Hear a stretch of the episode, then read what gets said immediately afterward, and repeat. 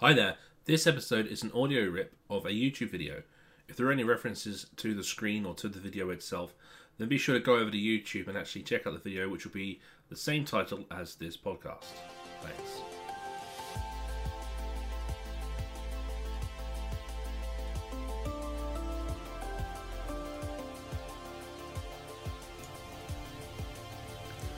Okay, so let's now start actually looking at the outcomes on the 2396. Remember how I did it with the 2391 videos? We're just going to look at the criteria of each outcome and kind of break them down to see what the um, aim of the you know the, the the learning is on this course. So in this video we're going to cover outcome one, which is very very small. We're just going to start covering outcome two, and we'll finish outcome two off in a video later on. Okay. So the first outcome is to understand the relationship with statutory and non-statutory requirements relating to electrical design, construction management, and verification. On the assignment, one question, and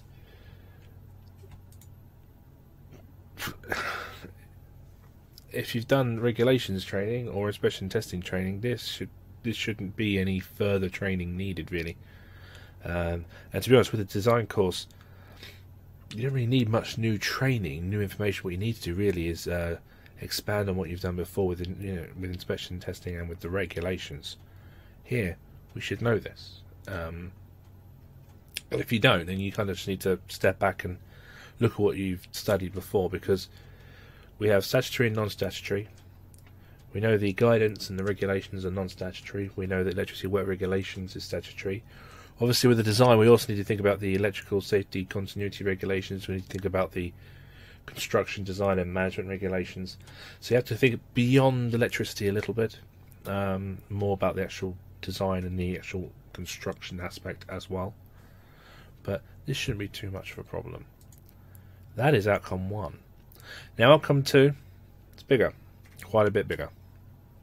So understand the electrical installations design, construction, and commissioning process. And it's there as well in the written, so it's approached in both assessments. The first part is outcome. Identify the information required to form a design spec. I don't know how you were trained on the 17th edition, but the way I train it to anyone who's on a course with me is to think about the design process when you go through the wiring regulations when you actually do the regulations course and you think about the layout of the regulations, you've got part one, which is scope, object, and fundamental principles, which tells you if if the book is relevant and what its coverage is. Part two is definitions, and then from that point, it's a design process. So part three is assessment of general characteristics, supply characteristics, division of installation, compatibility, maintainability. That's all there. Part four, protection for safety. You can see it's here electric shock, thermal effects, overcurrent, voltage disturbance.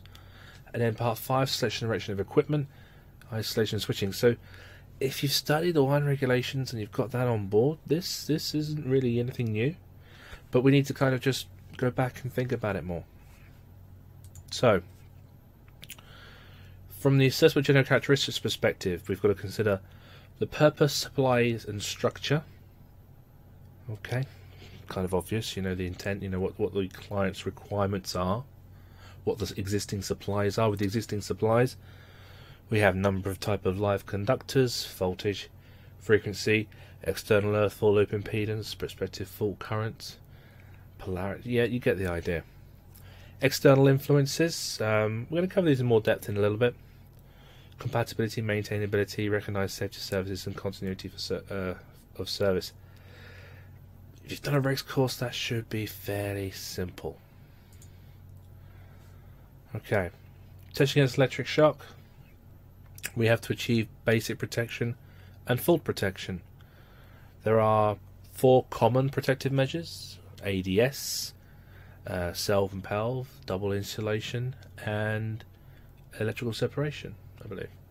So, you know, ADS is going to be the, the um, the common use. But we've got to make sure that we design the system and every part of the system that we install, we're always aware of what the priority protective measure is and what the requirements of those protective measures are, and that we achieve that.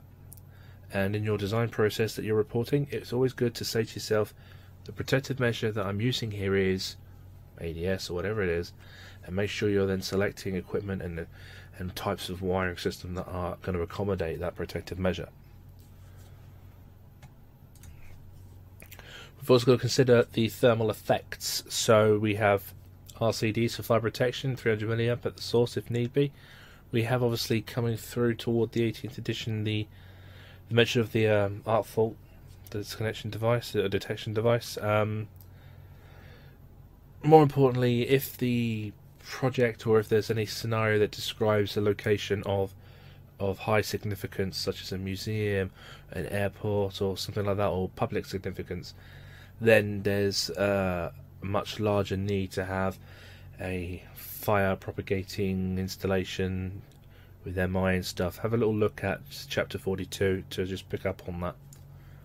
But at the design design purpose, we've got to consider this need. Same with overcurrent we have overcurrent, we have voltage disturbances and switching. So overcurrent, you have to consider protection against overload current, protection against um, overcurrent from a fault. You have to consider voltage disturbances, so we've got like SPDs and things like that if they're needed, and just simple isolating and switching, making sure that our our methods of switching, our methods of isolation are correctly selected and suitable. Now, describing the process for designing. Now, there's a difference here. Some questions will say explain, some questions will say describe, and and you need to make sure that you understand the angle that you're going into the question with. So here we're going to describe the process for designing a final circuit. So that's quite in depth. Okay. So, you know, describing the methods of doing the assessment of general characteristics. Maybe you'll inquire the supply characteristics. This uh, determination of design current, you'll have to describe your method to do that. Um, we're going to see that now actually.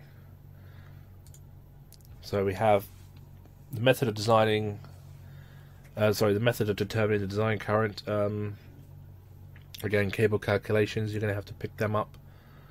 Um, IB is P over V, power over voltage. Um, in all scenarios, you'll be told what the power level is of the equipment you're supplying. Uh, alternatively, you may have to um, use the um, diversity in demand, to, if it's like socket outlets or whatever, to consider what power to use. But most often, not in the question papers, they'll give you a power level. They may give you a power, or they may say that it's a power with a 0.95 power factor, so you have to apply the power factor. Um, in which, in, in each case, the power factor you can see how it's applied here. It's applied to the voltage, just the voltage level, but it's P over V basically.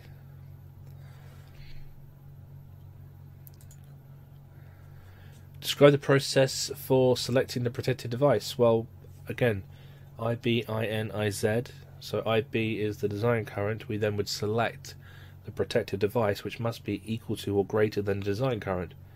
If it's not greater or equal to the design current, then whilst that design current is under normal considerate load, the protected device may be overloading. Um, so it needs to be greater than, and that's as simple as that with that one. Obviously, before we go anywhere further with selecting a cable, we need to consider the rating factors. This should all be kind of um, triggering things from your 17th edition training. So we have to consider any methods of the installation that we have um, already observed or that need to be thought that may affect the ability for the conductor to for the cable to give off normal normal heat levels under load. So anything that's going to avoid its ability to just breathe, basically. So you're going to have to look for. I mean, are, going to, are you going to install your cabling in trunking or conduits with other circuits? If you're doing a large project, you may be planning on installing five, six, or seven circuits in one trunking you've now got to obviously consider derating them due to the grouping factor there. You may have a higher ambient temperature. You may run through thermal insulation. You may have a 3036 protected device for the CF factor, etc. etc. Um, remember, you, you, you use the regs in this anyway. You know, the idea of this is to use the regs, not to be tested on the regs. So become familiar. This is all in Appendix 4. This will be, if you've uh, not done much of it before. I will be I'll be following this video up with a little demonstration using all of this, so don't worry if you're kind of getting left behind with it. So once we've decided what these rating factors are, CA, CI, CG, CC, we then use them with the rating protected device and we get a tabulated current. So we don't calculate a current carrying capacity because a current carrying capacity is determined by a cable size. What we do is we get a tabulated value of current carrying capacity and then we select a cable which is basically the next number above that value.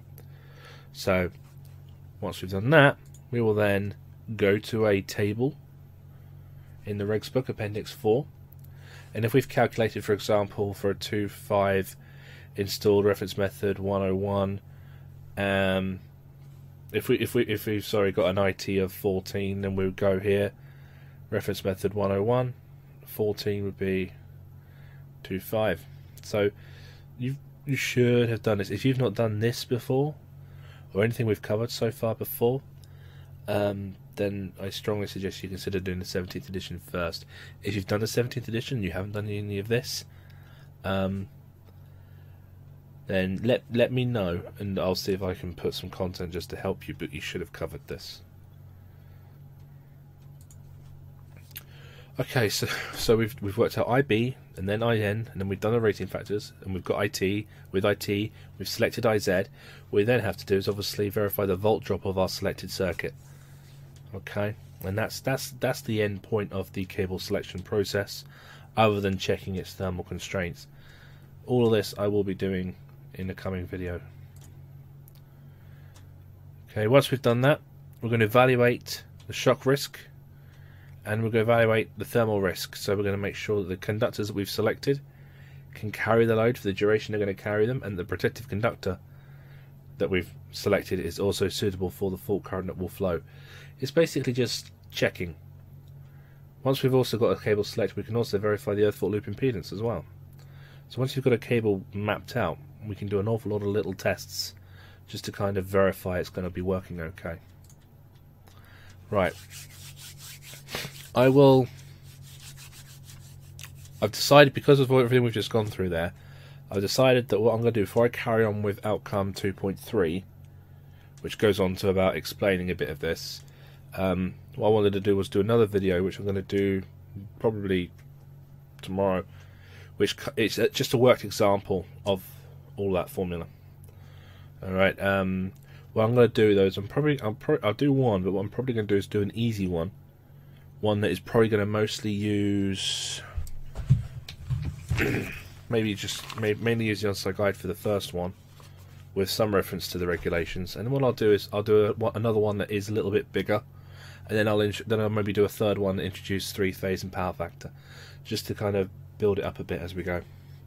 Okay um, again I'm trying to I'm trying to keep these small um, so that so that you can kind of go back and pick them up now and then but uh, the next video will be a calculation video for you to kind of follow, and then we can do some worked examples on that. Uh, is that it? Yeah, I think that's it. Um, one last thing I will say is the criteria of these videos is all straight out of the qualification handbook. I did. I should have said this in the first video. So I'll put a link in the description where you can go to the City & Guilds website if you don't know where it is, and you can just download the handbook from there, and you can see the criteria. It's it's it's uh, publicly available, so it's not anything that you shouldn't be able to see. Uh, just just in case, just in case you wanted to do a little bit of looking ahead or looking at where I'm getting this information from. Because that's all I'm doing is I'm just looking at the handbook and I'm blowing up for you guys. Um, all right. Uh, yeah. See you later. Bye bye.